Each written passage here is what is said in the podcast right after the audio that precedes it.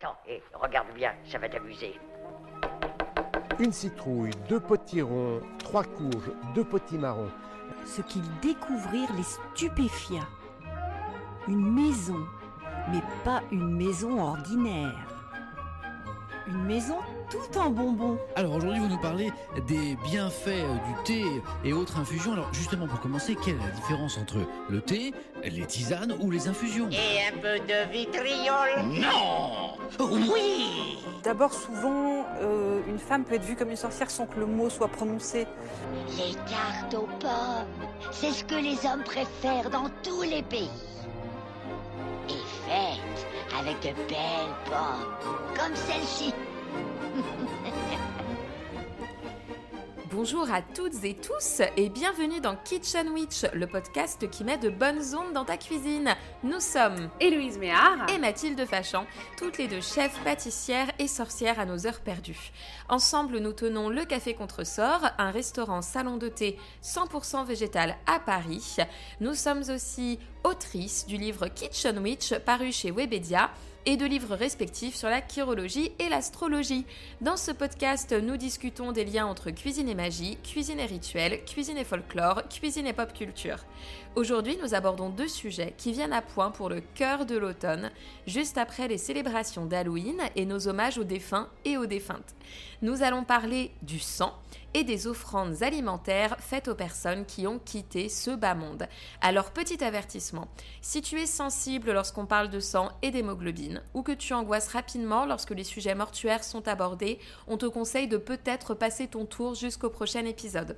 En attendant, nous allons discuter de ces sujets comme d'habitude avec humour et bonne humeur. Salut Héloïse Coucou Mathilde Alors euh, Héloïse, aujourd'hui c'est le sang Ah oui, aujourd'hui c'est le sein Mais d'abord, c'est la chanson du crumble le que tout le monde attend tout le monde attendait. ah, impatience Avant de passer sur des sujets euh, plus gore, la chanson du crumble le s'impose. Le crumble le, le crumble le. Alors, c'est parti pour faire un crumble le, un crumble le, un crumble, un crumble, un crumble le, il faut des pommes, pommes, pommes, pommes, pommes, et puis du sucre, sucre, sucre, sucre, sucre, et de la farine, rine, rine, rine, rine, et de la vanille, et de la vanille. Voilà C'était incroyable. Voilà, donc vous noterez une comédie musicale. ouais. Bien sûr qu'il y a tous les ingrédients euh, dans cette chanson pour réaliser le crumble le. Donc euh, le crumble le est forcément réussi quand vous chantez la chanson du crumble le. Donc euh, je prévois bientôt de vous faire un petit euh, fichier karaoké. Génial, génial. Merci pour cet investissement. Avec euh, grand plaisir. Et donc d'ailleurs, hier, parce que je préparais euh, le podcast, et je disais à mes filles, mais vous vous souvenez de, de la chanson du Crumble le? Elles sont là, non. Je dis, non, mais je n'enregistre personne. Allez Et donc elles me l'ont fait en version euh, parlée.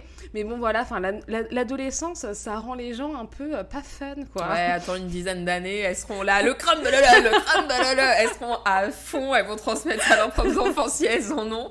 On juste pas, attendre hein. un petit peu que l'émerveillement revienne. Oui, mais faut pas laisser mourir la chanson du crumble le.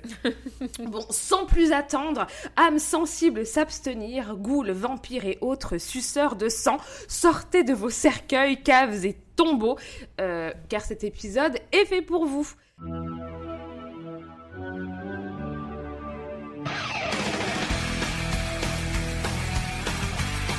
D'ailleurs, en parlant de ghouls, vampires et autres trucs, Mathilde, c'est quoi ton film de vampire préféré? Oh là là, euh, trop dur. Alors j'aime beaucoup, mais c'est pas mon film préféré, mais Only Lovers Left Alive, Mmh. qui est quand même extrêmement chouette. Et, et, et, et, et là, évidemment, il y en a aucun euh, qui me revient, à part peut-être... euh, euh, Ou des séries, hein euh. Ouais, ou des séries. Bah, j'aimais beaucoup True Blood, évidemment. Surtout les deux premières saisons. Après, c'était n'importe quoi. Mais les deux premières et saisons. Spike hein. Ah, Et j'aimais bien Spike aussi. Évidemment, j'ai découvert Buffy sur le tas j'étais là, oh, cette histoire d'amour toxique est absolument formidable. Ça m'aurait vraiment perdu à l'adolescence. Non, la saison 2 de True Blood, en vrai, je la trouve assez incroyable sur le plan euh, politique, etc. C'est hyper intéressant. Ok, j'ai jamais regardé. Enfin, si, je crois que j'ai essayé de, de regarder le premier épisode. Après, j'étais là. euh. Mais euh, why not hein? Peut-être que je devrais euh, persévérer. Merci en tout cas. Et toi, euh, du coup, c'est quoi tes films de vampires Euh, préférés? alors mon film de vampire préféré c'est Blade euh, Hmm. que j'adore parce que déjà le gars est métis bon c'est joué par un homme afro euh, américain bien sûr mais dans le sens où il est à moitié vampire à moitié humain. Donc est-ce que je m'identifie? Oui. Et donc voilà il y a, y a de l'action il y a tout ce qu'on aime enfin tout ce que j'aime moi en tout cas. Donc voilà Blade c'est un film que, que j'aime vraiment beaucoup mais en effet sinon euh, Only Lover Left euh, Only la- Lovers Merci. Left Alive, Oui, je voilà. crois que c'est ça.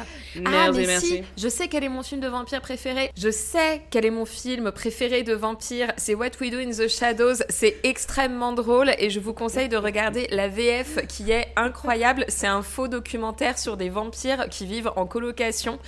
Et du coup, en, en- en français, enfin vraiment, c'est c'est absolument euh, hilarant. Enfin, c'est vraiment très très drôle. Je vous le conseille fortement. Très bien.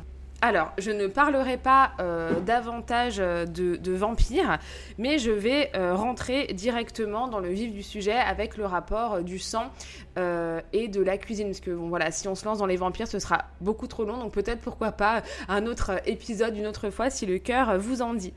Du coup, dans le livre Le sang, 10 façons de le préparer de Régine L'Orfeuvre, Aude Abraham et Francis Ricard, on peut lire. Écrire et cuisiner le sang, c'est affirmer que l'homme n'est pas une machine. Consommer du sang, c'est poser un acte. C'est s'afficher comme l'homme encore relié avant l'impasse du sens unique. C'est préférer le labyrinthe à la ligne droite. C'est entrer en résistance contre l'exangue. C'est affirmer le sacré comme condition essentielle de l'homme. Euh, Qu'est-ce que ça t'inspire ces quelques, euh, quelques mots Vous avez 4 heures. non, mais je trouve ça intéressant. En effet, le sang, c'est vraiment ce qui pulse euh, dans notre chair. C'est en rapport avec le cœur. Et c'est vrai que le cœur. Le cœur, c'est vraiment l'organe qu'on relie à la vitalité, puisque euh, tous nos organes sont importants, mais il y a cette idée du battement du cœur qui est vraiment très relié, même dans, dans l'imaginaire, dans la pop culture, enfin le toutoum, c'est vraiment lié à la vie qui est, qui est là ou qui s'en va quand il n'y a plus le battement du cœur. Et le cœur, on sait qu'il propulse le sang dans, nos, Mhm. dans nos veines. Donc il y a vraiment cette idée de sang euh, et de vitalité. Ouais, moi ce qui me fait tilter dans la phrase, c'est vraiment c'est affirmer le sacré comme condition essentielle euh, de l'homme. Bon après, je trouve que c'est un peu, euh, oui, enfin c'est philosophique, Oui, bien un sûr. peu voilà Mais c'est métaphysique. ouais. aussi. Et donc on peut lire aussi. Euh, et donc ça, c'est peut-être ce qui va plus nous intéresser d'un point de vue un peu plus euh, pragmatique. Le sang a disparu des livres de cuisine, puisque pour cuisiner le sang, il faut tuer. Il faut saigner la bête. Le sang ne se vend pas. Le sang ne s'achète pas. Le sang n'est pas une marchandise. Donc euh, voilà, il y a tout ce rapport euh, en effet avec, euh, bah, avec la mort, on l'a bien dit, la mort, la vie, l'animalité et le fait aussi peut-être quelque part d'imposer une forme de supériorité ou d'essayer d'ingérer à l'intérieur de soi bah, la force supposée euh, de tel euh, ou tel animal. Mais Régine, elle parle pas du fait que la moitié de la population adulte a droit à du sang euh, tous les mois qui sort d'elle? Alors je n'ai pas lu le livre en Ah. entier, Ah. donc, mais après c'est pas le propos vu que là c'est vraiment euh, l'avant-propos et le reste Oui, ça dans le reste sens où il n'y a pas besoin de des, me euh, tuer. Enfin, tu vois ce que je veux dire. Je peux récupérer mon sang euh, tous les mois. Mais bon, après, est-ce que j'ai envie de le cuisiner? C'est une autre question. Exactement. Donc, euh, euh, donc, et en plus, alors, en parlant de tout ça, c'est assez marrant. Enfin, j'avais pas, avant la préparation de ce podcast, un rapport particulièrement dégoûté ou quoi avec, avec le sang. Et euh, le sang, c'est plutôt, euh, en plus, quelque chose, enfin, c'est pas quelque chose qui me dérange en général, et ce- c'est pas vraiment quelque chose dont, euh, dont, j'ai peur. Et en tout cas, avec toute cette idée, bah voilà, du sang, du, sacré, moi, ça me fait penser à une incantation que j'avais lue dans un livre de sorcellerie que m'avait acheté mon père quand j'étais ado. Et donc, c'est une incantation qui devait être utilisée pour arrêter des hémorragies. Donc, petite hémorragie, on parle pas de, comment dire, entaille à la jugulaire, quoi. Et ça disait Au sang d'Adam est née la mort, au sang du Christ est née la vie, au sang arrête-toi, au sang, arrête-toi. Donc, euh, est-ce que j'ai déjà utilisé cette incantation euh, quand je m'étais coupée ou des trucs comme ça Oui. Est-ce que ça a marché? Je ne sais pas. Euh, les pansements, ça fonctionne aussi pas mal. Donc, en fait, dans cette phrase, ce que j'aime bien, c'est qu'on qu'on comprend bien sûr l'ambivalence de la substance. le sang, c'est la mort et c'est la vie à chaque fois. C'est le début et c'est la fin. Enfin, c'est vraiment cette idée d'éternel recommencement on va retrouver les premières traces de consommation de sang dans la culture gréco-romaine à travers le mythe de Mitra. Donc euh, moi, Mitra, c'était un, type que je ne connaissais pas vraiment du tout, même avant de faire ces, recherches. Et donc c'est une divinité qui fait partie euh, de la première génération euh, de dieux, dominée bah, par Saturne en fait, fils d'Uranos et Terra. Et ce qu'il faut savoir aussi, enfin ce qui est intéressant, c'est que Mitra, c'est une divinité qui a été empruntée au culte indo-iranien. alors dans mon entendement, c'est un mythe assez compliqué il y a beaucoup d'infos euh, divergentes sur le sujet. Donc je vais expliquer en gros et si vous avez envie d'en savoir plus, vous irez faire vos recherches vous-même. Donc euh, voilà, en gros Mitra, euh, c'est le sauveur qui a rétabli l'ordre cosmique. et comment Comment qu'il a réussi Et eh ben il a réussi en capturant un fabuleux et pauvre taureau pour le coup et en le mettant à mort, en veillant euh, bah, de récupérer en fait son sperme et son sang, qui en nourrissant la terre euh, a pu euh, voilà sauver le monde et donc c'est Mitra qui hmm. l'a tué. Donc c'est Mitra le, le BG de, de, la situation.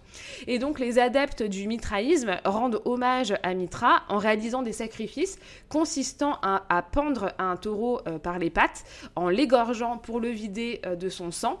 Et donc ce sang est recueilli euh, dans une vasque dans laquelle on va incorporer de l'alcool ou du vinaigre tout en remuant en fait sans cesse pour éviter que le sang coagule et c'est euh, bah, un sang qui va être bu. Donc voilà, ça c'est la première trace que j'ai pu retrouver. Toi, tu connaissais la légende de Mitra Ça te, ça te parle euh, Non, là comme ça, euh, non. Mais j'ai l'impression que c'est le genre de choses qu'on a dû m'expliquer vite fait en cours d'histoire à un moment dans un exposé sur les sacrifices, tu vois. Mais c'est un truc là, j'aurais pas été capable de te la. Ah aucun souvenir euh, du tout, mais du coup, les Gréco-Romains sont forts et d'ailleurs, c'est en Grèce qu'on va retrouver la première trace de, de, charcuterie, donc le premier boudin fabriqué par un certain euh, Aftonite et on en retrouve d'ailleurs euh, euh, bah, la mention dans l'Iliade et l'Odyssée d'Homère. Donc voilà. Alors ce qu'on peut dire aussi, c'est que voilà, il y a cette notion bah, de, de, sacrifice, le sang, le sang vital qui va aider à régénérer bah, visiblement la Terre et rétablir l'ordre mm. du cosmos. Donc euh, personnellement, euh, bah, peut-être que c'est un dérèglement du cosmos, euh, c'est de ma faute, je ne consomme pas de sang personnellement. Mais ce qu'on peut noter aussi, c'est que l'utilisation du sang en cuisine, pour être tout à fait honnête, vient d'abord d'un impératif celui de ne rien gâcher. et comme dit l'adage, tout est bon dans le cochon et très peu disposaient en tout cas du luxe de pouvoir en fait bah, ne pas tout consommer dans, un, dans, une, dans une bête, puisque c'est souvent euh, un produit qui va permettre de, faire vivre toute une famille et même plus et de pouvoir euh, s'enrichir aussi dessus en vendant mm. bah, voilà, différentes parties. Donc euh, aussi, il a fallu être inventif pour transformer bah, tout type de, doré alimentaire. Et donc, bah, le boudin en fait partie. Et ce qui est intéressant aussi, c'est que, par exemple, au Moyen Âge, le boudin, c'était vraiment considéré comme un plat très populaire. Et donc, pour bah, la plèbe, quoi. Et puis quand on a terminé les bons morceaux, reste de quoi faire des souliers et des pinceaux. Et ça c'est beau. Donc euh, les usages euh, en cuisine avec le sang sont en fait des modes euh, qui se font et se défont en fonction des mœurs en vigueur, des légendes et des symboles qu'on va aussi attribuer au sang. Donc à tour de rôle, il est impur ou sacré. Et donc, il est tantôt destiné à la haute hmm. société et tantôt au peuple. Par exemple, on raconte que Louis XV était fin amateur de la sanguette, est-ce que tu sais ce que c'est la sanguette? Non, je sais pas. Alors, je tiens juste quand même à dire, parce que je pense qu'on aura pas mal peut-être d'auditoristes qui seront d'accord avec moi. Je suis végétarienne à la fois par choix, mais aussi par une forme de nécessité, parce que j'ai quand même très souvent été dégoûtée, ne serait-ce que par la viande et la chair animale. Et donc, euh, c'est très intéressant culturellement parlant, mais je me fais un peu violence, donc euh, bear with me, guys. Et donc, je sais pas ce que c'est que la sanguette, et je sens que je vais bientôt regretter de le savoir. Voilà, mais ne vous inquiétez pas, euh, ce sera un, épisode qui sera quand même assez court parce que, en fait, et comme je vous dis à la base, j'ai pas de problème avec le sang, mais ça commençait, enfin, l'hémoglobine, j'avais un peu, je, je- je suis pas encore prête pour être vampire. En oui, fait. dans les, dans les coulisses, hein, je me rappelle que quand on avait fait un petit peu la répartition des sujets et qu'on faisait un brainstorming, et t'étais hyper hypé de faire un sujet sur le sang. Ah non, mais Et t'es arrivé ce matin en me disant, bon, euh, ce sera court parce que euh, ça m'a écœuré, j'en Ah peux ouais. plus. Ah non, mais de lire, ouais, c'est vrai que j'ai eu des détails de pas mal de trucs, mais bon, voilà. Pour revenir, donc, euh, sanguette. la fameuse sanguette, c'est en fait une galette de sang frais, euh, frite à la poêle. Et donc, une volaille aurait été ainsi égorgée chaque matin durant de- le règne de notre bon vieux Louis XV pour son bon plaisir et pour lui donner force et vitalité. Euh, cependant, et selon qui prépare le sang, on l'associera évidemment à des pratiques occultes. Et c'est bien connu qu'on s'est très souvent méfié au cours de l'histoire et encore à l'heure actuelle du sang menstruel des femmes, comme si, euh, bah, fait, elles étaient complètement pestiférées. Donc, euh, voilà, il y, a- il y a tout ce, il y a tout ce côté-là aussi, ce Ouais, qui est toute cette ambivalence. euh, Voilà, donc euh, moi je ne connais pas euh, particulièrement de euh, rituel où on consomme le sang des règles, mais bien sûr, enfin, il peut être utilisé bah, notamment pour être récupéré grâce aux fameuses cups et pour nourrir ces, ces plantes. On va pouvoir l'utiliser aussi pour faire, pour faire des masques.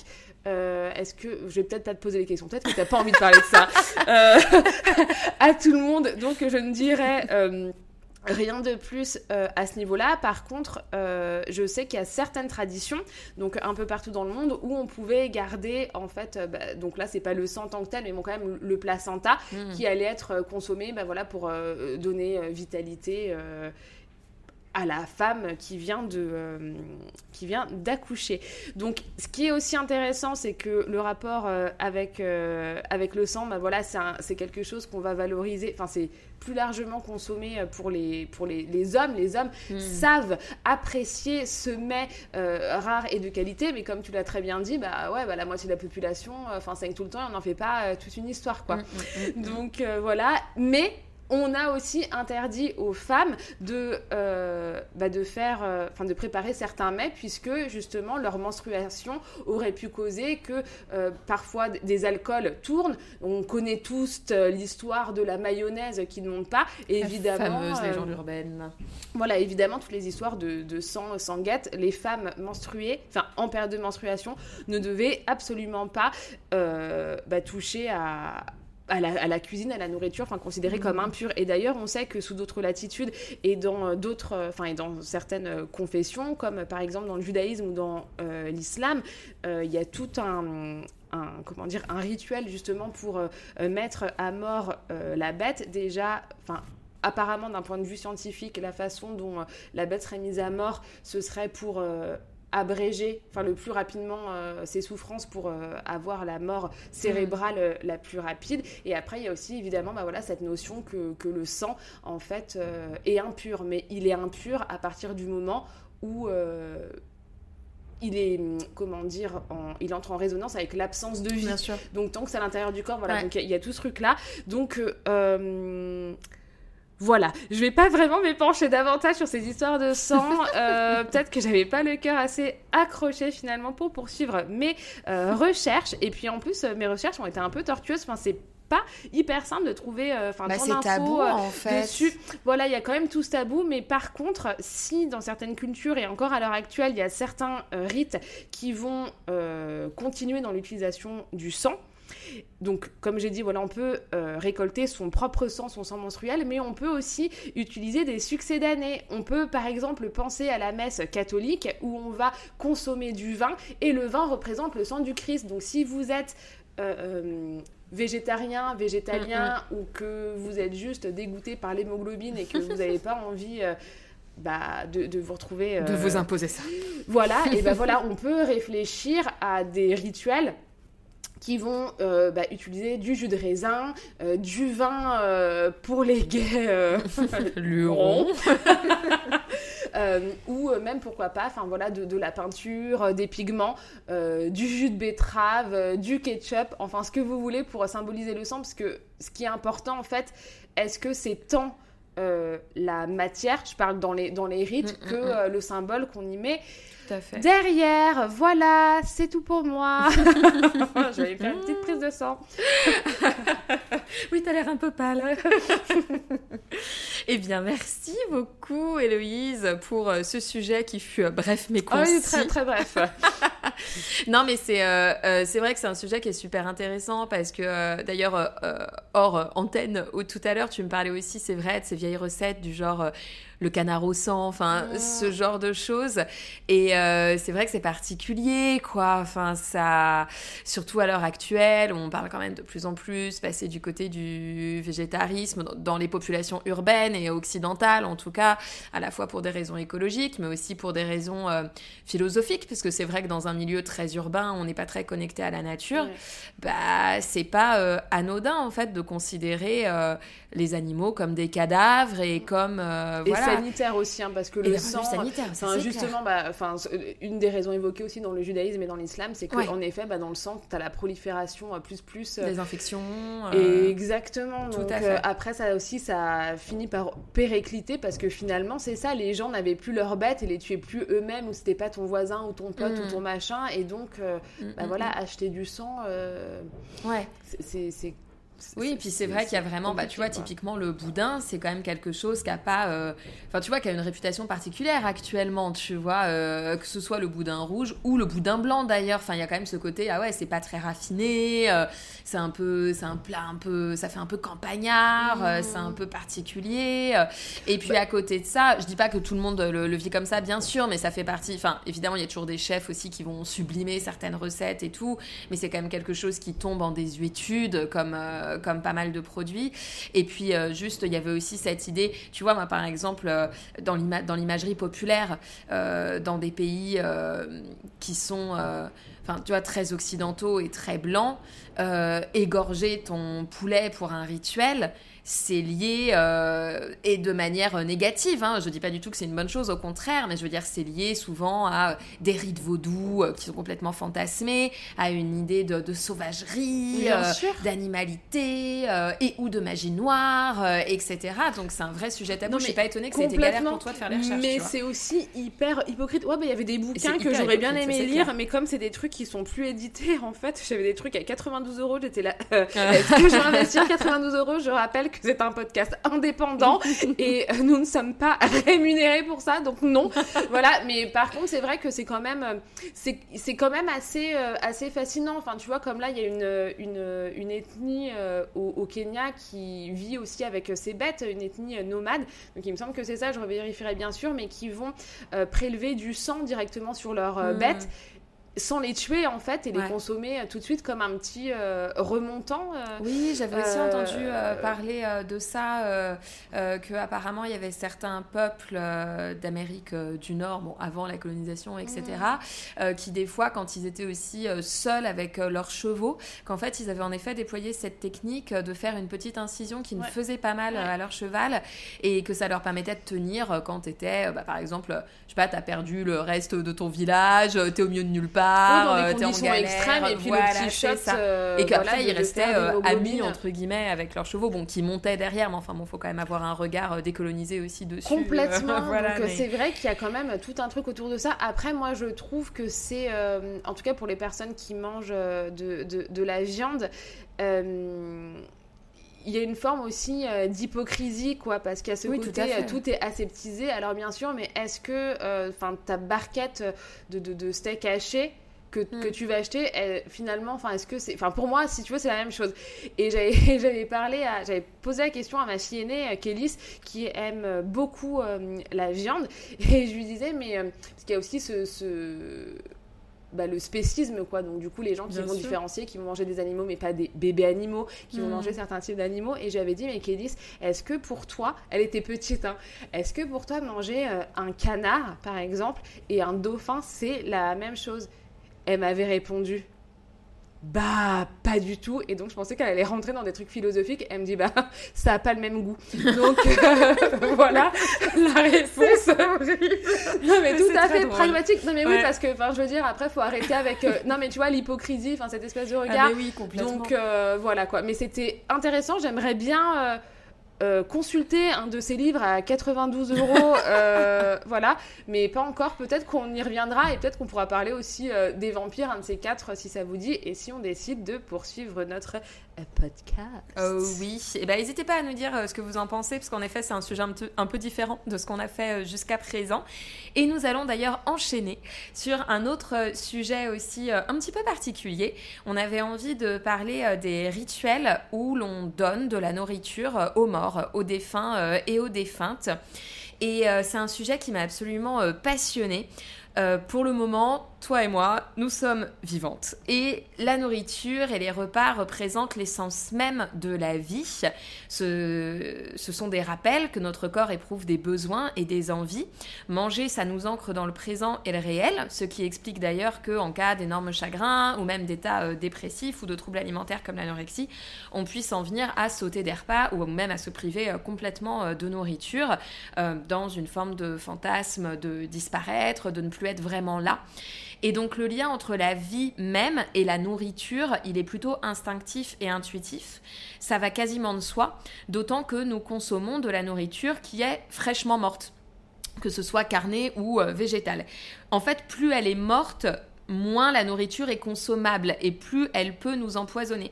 Et c'est en 1964 que le fameux Claude Lévi-Strauss, il euh, établit justement une forme de dialectique du cru et du cuit qui est reliée à la dichotomie nature-culture, vie-mort, cru, cuit.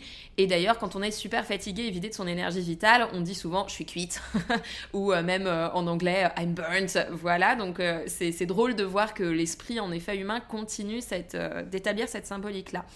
Et en fait, la question de nourrir les morts, elle met non seulement en avant l'alimentaire comme un questionnement philosophique fort en tant qu'individu face aux questions de vie et de mort, mais aussi elle met en lumière la part sociale de l'alimentaire.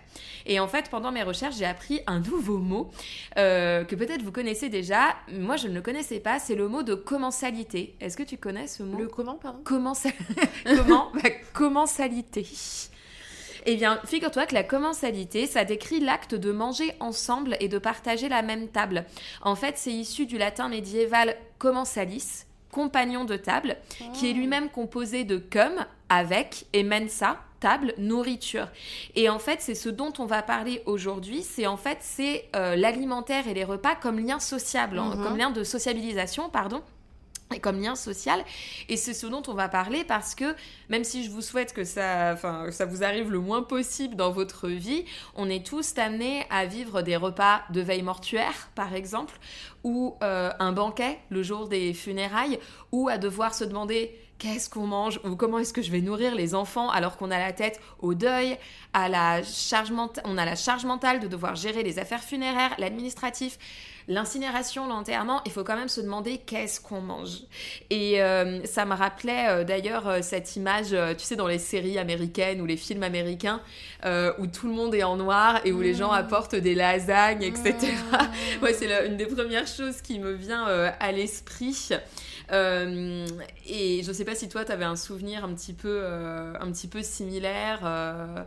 Par rapport au plat, bah pff, après moi c'est euh, de, par ma double culture, euh, je- j'ai des expériences qui sont euh, diamétralement opposées. Oui, j'imagine. En fait, et par contre, au Cameroun, en tout cas dans mon ethnie, mais bon, c'est interethnie, parce qu'il y a d'autres personnes qui viennent en général, les funérailles, en fait, tout le monde aime aller aux funérailles. Enfin, quand t'es benguiste, donc comme moi, qui suis donc, qui font partie des- de, de la diaspora, enfin, plus ou moins considérée comme diaspora vivant en France, c'est la fiesta. C'est-à-dire que tu t'amuses plus qu'au mariage. Après, je suppose que ça dépend quand même. Enfin, tu vois, si c'est un enfant qui meurt ou si c'est une personne très âgée qui meurt, il y a Bah, peut-être quand même un truc un peu. Bah, après, euh, le truc, c'est que, enfin, ça arrive si- aussi que ça arrive aussi que les enfants, euh, que, ça arrive même souvent en fait, ce- ce- selon euh, Ouais. le, le- ton statut social, ta richesse, selon Bien là sûr. où, où, tu habites, etc. Après, euh, bah, c'est sûr que c'est moins fun. J'ai jamais assisté à de funérailles euh, euh, de deuil d'enfants. Donc Mm. en général, c'était des personnes adultes, donc pas forcément non plus toujours hyper vieilles. Ouais. Mais comme on est là pour célébrer euh, la vie du défunt et pas pleurer sa mort, ça, ça change quand même le truc. Mm. Et donc en général, euh, on mange euh, très très bien. Donc euh, je n'irai pas jusqu'à dire que j'adore les funérailles hétéro, mais... Ouais, ça a ses petits avantages. Et ben moi, je me souviens après le décès de mes grands-parents paternels de grandes fêtes euh, très gourmandes.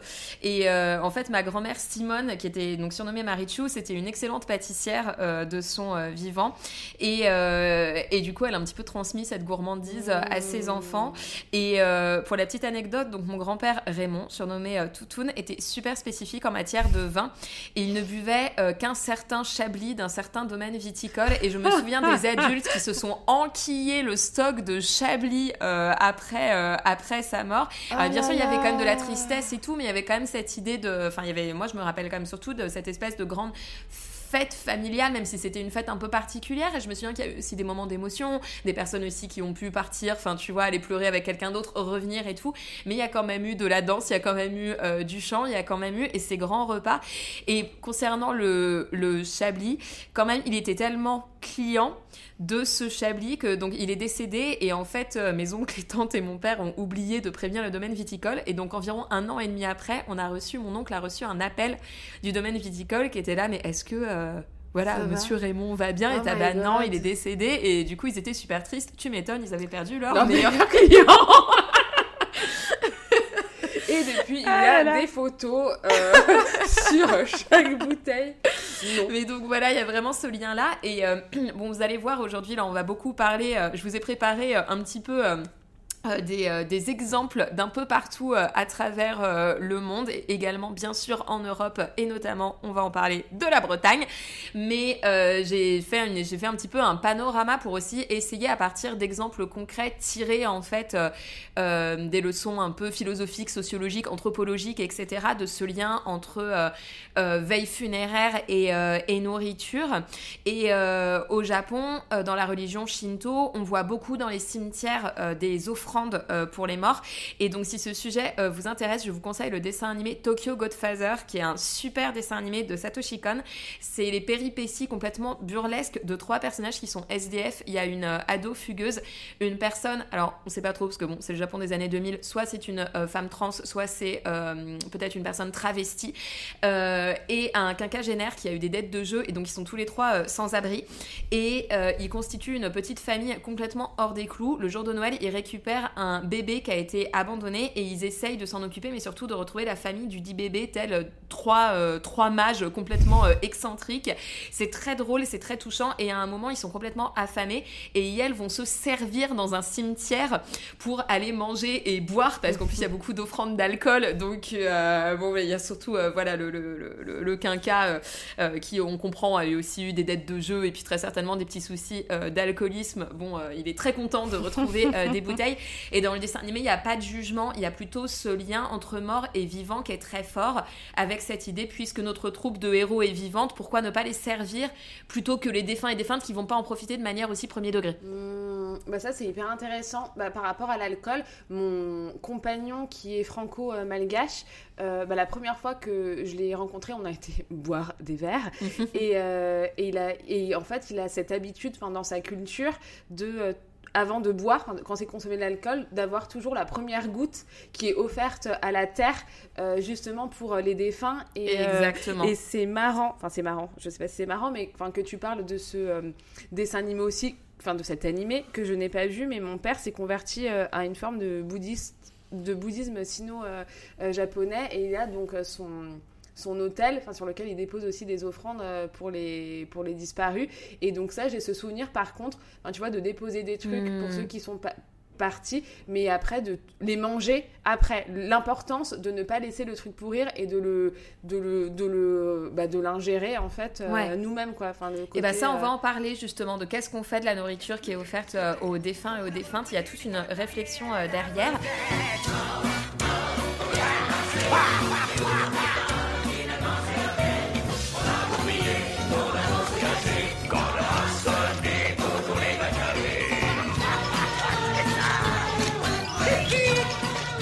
Lorsque nous décédons, notre existence matérielle prend précisément fin et dépourvu euh, de corps et donc de besoins physiques, nous n'avons plus faim. Nos appétits mortels appartiennent au passé et pourtant dans de nombreuses cultures, on rend hommage aux défunts et aux défuntes, notamment en leur apportant à manger. Donc je crois qu'on a en effet tous en tête l'image d'un hôtel en Chine ou au Mexique où l'on observe un gâteau entier ou des fruits, une corbeille de fruits ou de l'alcool. Et euh, je sais que personnellement, même des fois dans des cimetières catholiques qui sont pourtant de plus en plus désertés, j'ai pu voir déjà sur certaines tombes une bouteille de vin ou des biscuits. Bon, après, nous, on a tendance à préférer les fleurs. Donc, en effet, j'avais très envie de me renseigner un peu sur ces pratiques. Et alors, si le sujet vous intéresse, sachez qu'il y a une littérature universitaire prolifique sur le sujet. Je crois que les anthropos euh, les sociaux, enfin c'est un de leurs sujets favoris, c'est le lien entre la bouffe et la mort. Hmm. C'est hyper intéressant. Donc je vais commencer par un premier texte de Brigitte Lyon qui euh, apparemment enseigne, je suppose, à l'université François Rabelais de Tours. Et donc elle a fait un texte sur les Sumériens et les Acadiens. Donc en fait, ces deux civilisations, on va dire environ 6e, 5e siècle avant euh, Jésus-Christ, qui vivaient en Mésopotamie, entre le Tigre et l'Euphrate. Et c'est euh, une civilisation que j'aime bien car on leur doit clairement l'astrologie telle que pratiquée en Occident actuellement. Et donc, euh, elle écrit que à l'époque, il y avait une expression pour dire qu'on mourait, c'était aller à son destin.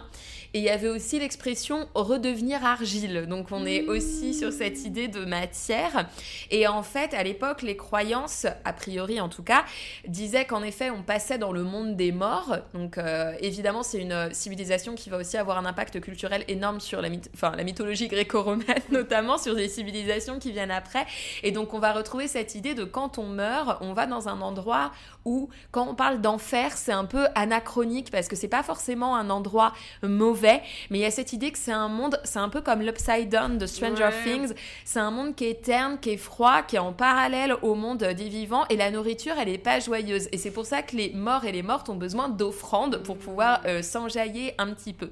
Et donc on va retrouver dans les tombes euh, de la vaisselle et on a- pu analyser certaines traces qu'il y avait dessus. Donc on retrouve des traces de viande, de poisson, d'orge, de bière, de fruits comme euh, des dattes, des pommes, de pois chiches, euh, de yaourt, etc. Et donc on ne sait pas trop par contre si le mort est supposé consommer tout ce qu'il emporte avec lui ou s'il doit en offrir une partie aux divinités infernales pour s'assurer leur bienveillance. Euh, cette dernière hypothèse, elle s'appuie sur un texte sumérien qui s'appelle La mort d'Ur-Nammu, qui raconte que lorsque le roi arrive aux enfers, il y sacrifie des bœufs et des moutons et offre un, bouquet au- un banquet aux fantômes. Et donc on se dit, ah, mais s'il y a ce texte qui nous parle de ça, bah, peut-être que c'est aussi dans cette idée-là qu'on va euh, leur offrir euh, euh, de la nourriture, puisque là-bas, dans ce monde des enfers, euh, la nourriture est amère et euh, les eaux sont boueuses. Donc on est vraiment sur cette idée de on mange, mais euh, c'est pas la joie. Un Quoi. peu comme en tôle, quoi. c'est un petit peu ça. Tu t'en donnes- en pension. T'arrives pour donner aux autres, pour te faire bien voir. C'est ça. Voilà, cantine, quoi. Euh, et donc, euh, on voit aussi tout de suite le lien entre sociologie et ce genre de rite, puisque bien sûr, les offrandes pour les monarques sont complètement délirantes, euh, puisque, euh, par exemple, un mouton peut nourrir 60 personnes, et que, par exemple, pour le roi Soulgi, on lui offre un mouton par jour pendant euh, à peu près un mois euh, de euh, fêtes funéraires, etc. Oh, le gâchis. Ah, mais ah, attends, Ah attends, attends. Et donc euh, voilà, déjà les familles modestes, elles par contre, c'est de l'eau et du pain. Voilà, on Bah, fait ce qu'on peut. Courage mamie. voilà. Mais en effet, c'est déjà pas mal. Mais euh, ce qui est intéressant, c'est qu'en effet, on voit que dans les grandes célébrations pour les monarques, la nourriture, elle est déposée devant les statues dans un premier temps, mais finalement, elle est répartie au sein de la population. Ah bah voilà, ça, ça fait plaisir. Voilà, donc en fait on se demande si, voilà, si c'est près des tombes, a priori ça reste pour les morts, ou sinon qui les mange en fait, mais bon, comme c'est dans les, tombeaux, etc., il y a vraiment peut-être cette idée que le défunt part avec. Par contre, quand c'est des grands sacrifices, pardon, pour célébrer euh, la mort de personnes importantes, et que dans ce cas-là c'est plutôt euh, à l'occasion de fêtes en fait. Et puis ça va être euh, justement près des peut-être des temples etc près des statues comme on le disait. Dans ces cas-là il y a plus de chances que ce soit réparti euh, dans la population. Et donc en effet ça pose euh, des questions sur les différentes utilités symboliques des rituels Et alors j'ai trouvé un tableau hyper bien fait dans un essai euh, universitaire écrit par euh, Périg Pitrou qui s'intitule Nourrir les morts ou Nourrir celui qui fait vivre, les différents régimes de commensalité rituel chez les mix à Oaxaca, Mexique. Donc en fait, il va documenter et interroger les pratiques de cette communauté et on trouve dans son travail donc un, un super tableau qui résume tout très bien. Et en fait, il divise les pratiques de repas en trois, bon vraiment euh, en observant les pratiques de cette euh, communauté-là, hein, mais ça permet d'y voir un petit peu plus clair finalement pour d'autres d'autres communautés. Il va y avoir le dépôt cérémoniel qui va être offert aux non-humains. Il va y avoir un repas qui, dans cette communauté, est pris au sommet de la montagne. Et là, il va être partagé à l'intérieur du groupe qui participe au parcours rituel. Donc, il va y avoir vraiment cette partie-là, voilà, qu'on donne aux morts. La partie euh, qui va être euh, bah, répartie, distribuée au groupe qui fait les rituels. Et enfin, il y a le repas dans l'espace domestique qui est partagé avec les invités dans l'espace domestique au moment où on est dans cette espèce de euh, veillée mortuaire, etc. Et en fait, bon, ce qui est assez drôle, c'est que ce, ce n'est pas la même nourriture. Donc, par exemple, le dépôt cérémoniel, ça va être déroulé de pâte de maïs, de la farine de maïs. Euh, le repas qui est partagé au sommet de la montagne entre les participants au rituel, on va avoir des tortillas enduites de piment rouge, de l'œuf séché, euh, du mescal aussi, de l'alcool. Euh, on, va, on va y revenir hein, sur le fait de pourquoi des ingrédients plutôt que d'autres. Et puis ensuite, le repas dans l'espace domestique, va y avoir du boulon de volaille avec des légumes, va y avoir aussi consommation de mescal, de bière et de soda. Donc dans cette communauté, il va y avoir euh, de la déférence qui va être montrée envers une entité appelée celui qui fait vivre, à qui on offre notamment du sang sacrificiel d'une volaille versée euh, au sol. Et euh, ce qui est intéressant dans ce rituel, c'est qu'il y a souvent l'inquiétude des personnes qui participent parce qu'on offre, mais en fait on n'a jamais de réponse. Hmm. On verse euh, du sang de volaille ou de l'alcool sur le sol, mais est-ce que les offrandes ont bien été reçues? Et donc ça, ça peut aussi créer d'autres rituels euh, derrière, de c'est offert aux morts, mais comme les morts, ils nous répondent pas, bah en fait, euh, on voudrait s'assurer quand même qu'on n'a pas mal fait. Et en fait, les mix, ou, enfin, je dis mix, alors je suis désolée, ça doit sûrement être mixé, mixé, mais comme je, ne sais pas, je prononce tel que ça s'écrit là, comme ça, en face de moi. Et donc, ils pensent que les morts, du fait de leur invisibilité, se nourrissent avec les parfums des mets et des boissons. Euh, et ça, c'est quelque chose qu'on va retrouver en fait dans énormément de cultures. Donc il y a vraiment cette idée de se nourrir euh, comme on se nourrirait de l'odeur des fleurs, ce qui explique d'ailleurs que dans la fête euh, des morts euh, au Mexique, il y a énormément de fleurs. Il y a vraiment cette idée que on hume et en fait on se nourrit de ça quand on est un esprit, mais on laisse intacte la consistance, de sorte que les humains peuvent eux-mêmes manger et boire euh, les offrandes ultérieurement. Et en fait, c'est ce que donc c'est ce que le, euh, chercheur appelle euh, la logique disjonctive et que ça s'observe dans le dispositif de commensalité, donc ce fameux voilà moment où le partage de nourriture en fait a un vrai lien social. Et donc c'est en fait il y a cette logique qui est mise en place pour finalement éviter tout contact avec les défunts. C'est-à-dire que le fait qu'on propose de la nourriture à un certain moment dans un certain cadre qu'on fasse des certains rituels et qu'on se dise maintenant c'est bon, le mort ou la morte a mangé ce qu'il fallait et maintenant on peut, en fait, de manière très ambiguë, ça crée aussi cette séparation. Euh, on se dit euh, maintenant c'est bon, c'est pour nous, mais il faudrait surtout pas qu'on interfère en fait avec, avec, euh, avec la personne morte. Donc c'est assez, assez intéressant. Et donc, il faut savoir que dans cette communauté, il y a aussi cette logique de fête des morts le 31 octobre. Et donc, euh, c'est une euh, euh, communauté qui va jusqu'au 31 octobre disposer de la nourriture sur des arceaux. Euh, dans les cimetières entre guillemets locaux. Et en fait le 1er novembre après un service religieux où le curé lit le nom des morts moyennant euh, 50 pesos c'est-à-dire environ 3 euros pardon les boissons et les aliments commencent à être récoltés. Mais il y a une règle d'or aucune famille n'a le droit de récupérer ce qu'elle a elle-même disposé sur la tombe. Et en fait, c'est les enfants qui vont s'approprier euh, les bonbons et les fruits, généralement en ayant fait un petit repérage au préalable. C'est-à-dire que pendant que le curé est en train de lire les noms, eux, ils sont en train de se dire, euh, telle famille, ils se sont pas foutus de nous. Euh, voilà, là-bas, il y a des Kinder, donc on va aller prendre les Kinder. Et donc, en fait, euh, je vais citer un extrait parce que c'est hilarant. Euh, la personne écrit À vrai dire, cette séquence a l'allure d'un maraudage lors duquel les enfants s'emparent de ce qui est laissé sur les tombes avec une brusquerie qui contraste avec le soin et la patience accompagnant leur composition. En quelques minutes, les belles décorations sont piétinées et démantibulées, laissant le, cimetière comme dévasté après une razzia. Donc j'imagine en effet bien ce décalage entre les enfants qui font euh, leur Halloween euh, sauvage euh, juste après, voilà, enfin des vraies euh, euh, cérémonies euh, très importantes qui durent pendant plusieurs semaines, le curé qui a lu le, nom des morts, etc. Et en même temps, on est toujours dans cette idée aussi de vie et de mort, de repas complètement délirants, euh, très brusques, avec le repos éternel. Bah, je trouve ça hyper intéressant et marrant cette anecdote des enfants qui courent partout. Donc cette idée de voilà la vie, la mort. Quand j'étais en sixième, enfin de la sixième à la cinquième, j'étais envoyée euh, euh, en Irlande pour, euh, enfin dans une école pour apprendre euh, l'anglais quoi. Et donc j'étais à, alors je sais pas comment ça se prononce en fait vraiment, mais en tout cas la ville s'écrivait Arklow et euh, ça m'avait fait trop bizarre parce que ma, ma, ma famille d'accueil m'avait envoyé euh, ah, avec les jeunes et tout du coin, euh, tu vois, au parc, ils sont en train de jouer au foot. Et en fait, euh, j'arrive dans ce parc et je me rends compte que euh, il y a des tombes partout par terre. et j'étais là, me grattant la tête, et je comprends pas très bien. Ils étaient là, non, mais si, si, c'est le, c'est le, c'est le parc en fait. Donc la vie, la mort, enfin cette espèce de vivre ensemble avec Ouais. les morts et les vivants, c'est un truc qui me fascine et euh, que j'aime beaucoup. Enfin, du moment qu'ils ne reviennent pas sous forme de fantômes. Exactement, bah ça on va en parler, qu'il y a des rituels qui sont faits pour empêcher ça aussi.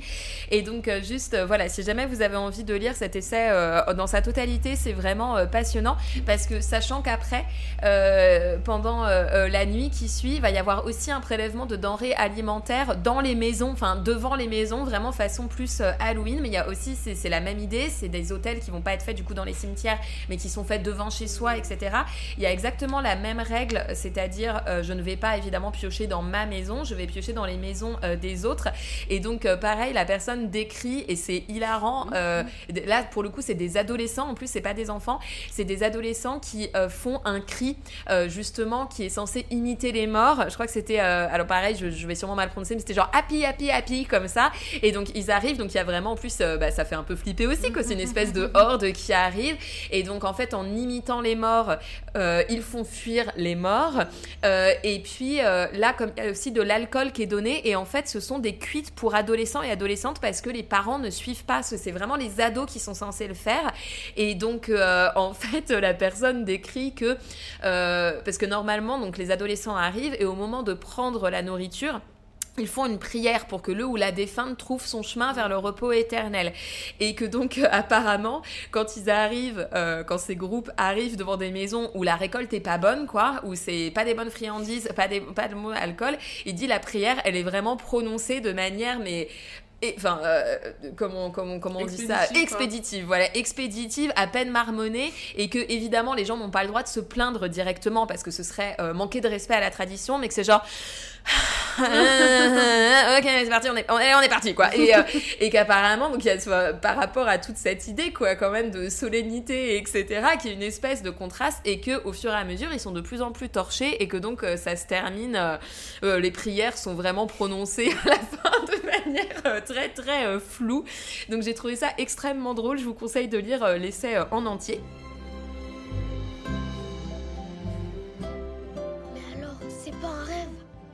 Vous êtes tous vraiment là Tu ne le savais pas. Bah non, pas trop. Je pensais que c'était comme tout ce que les adultes racontent aux enfants. Comme les vitamines. Miguel, les vitamines, ça existe. C'est sûr, je commence à y croire maintenant.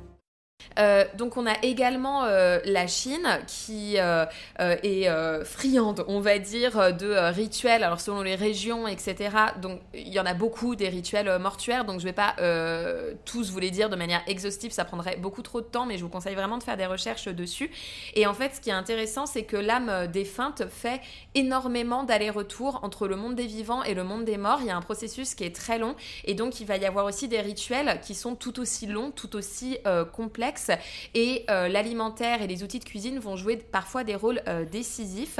Et donc un exemple qui m'a marqué, c'est que par exemple, euh, la date d'enterrement va être fixée euh, selon euh, bah, les horoscopes et, et- etc. Et donc, on va choisir un jour faste pour que l'enterrement ait lieu. Sauf que parfois, il y a plusieurs jours d'attente. Il faut attendre 2-3 jours.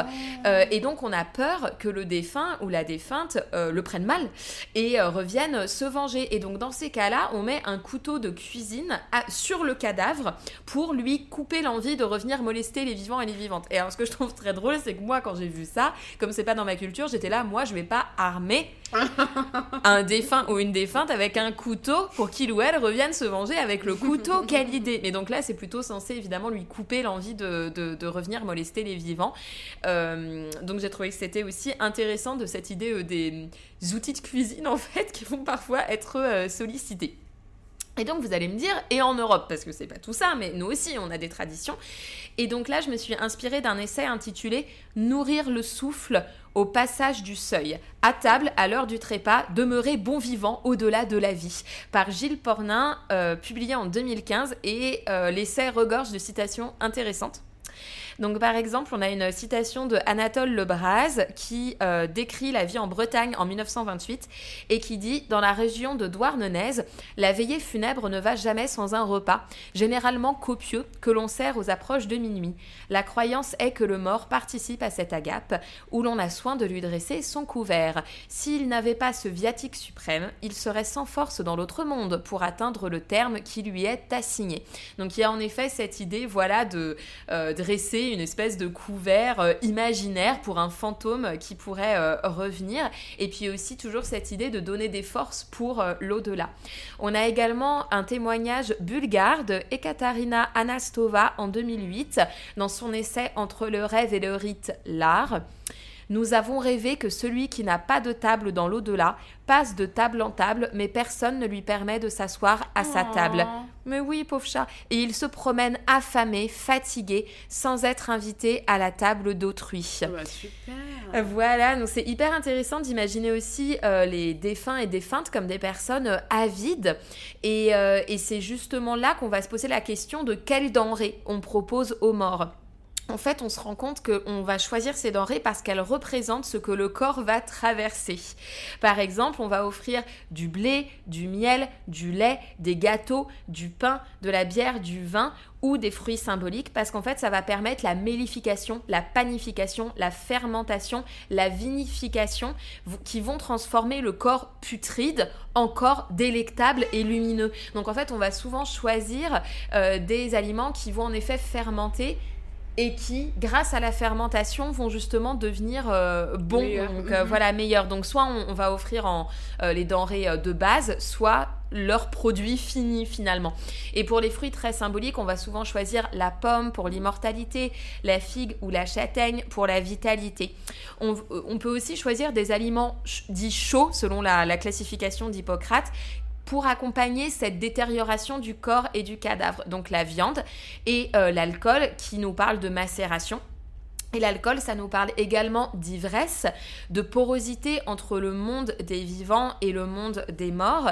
Et je trouve ça très intéressant parce que en astrologie, le dernier signe du zodiaque, qu'on peut considérer aussi comme euh, le signe de la véritable mort, c'est le signe du poisson. Et ça nous parle justement de porosité entre les mondes. Et euh, symboliquement, ça nous parle des drogues qui rendent possible cette perméabilité entre la vie et la mort, l'éveil, le sommeil, la réalité et la rêverie.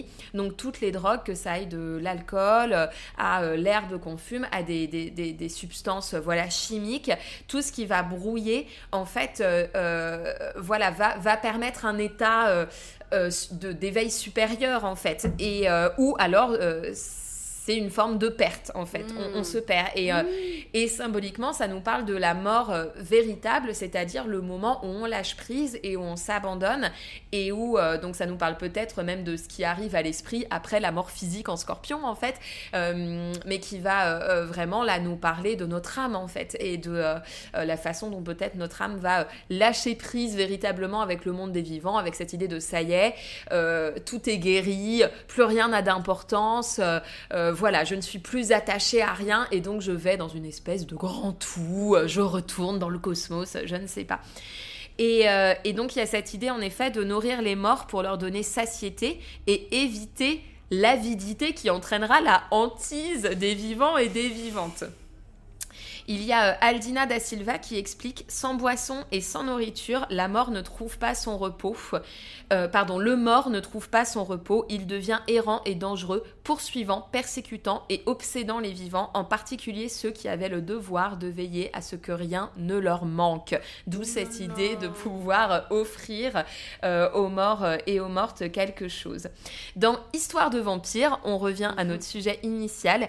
Claude Lecouteux écrit Un tel vampire est alors susceptible de dévorer ses proches en ponctionnant leur énergie vitale par la succion ou par les appels nocturnes.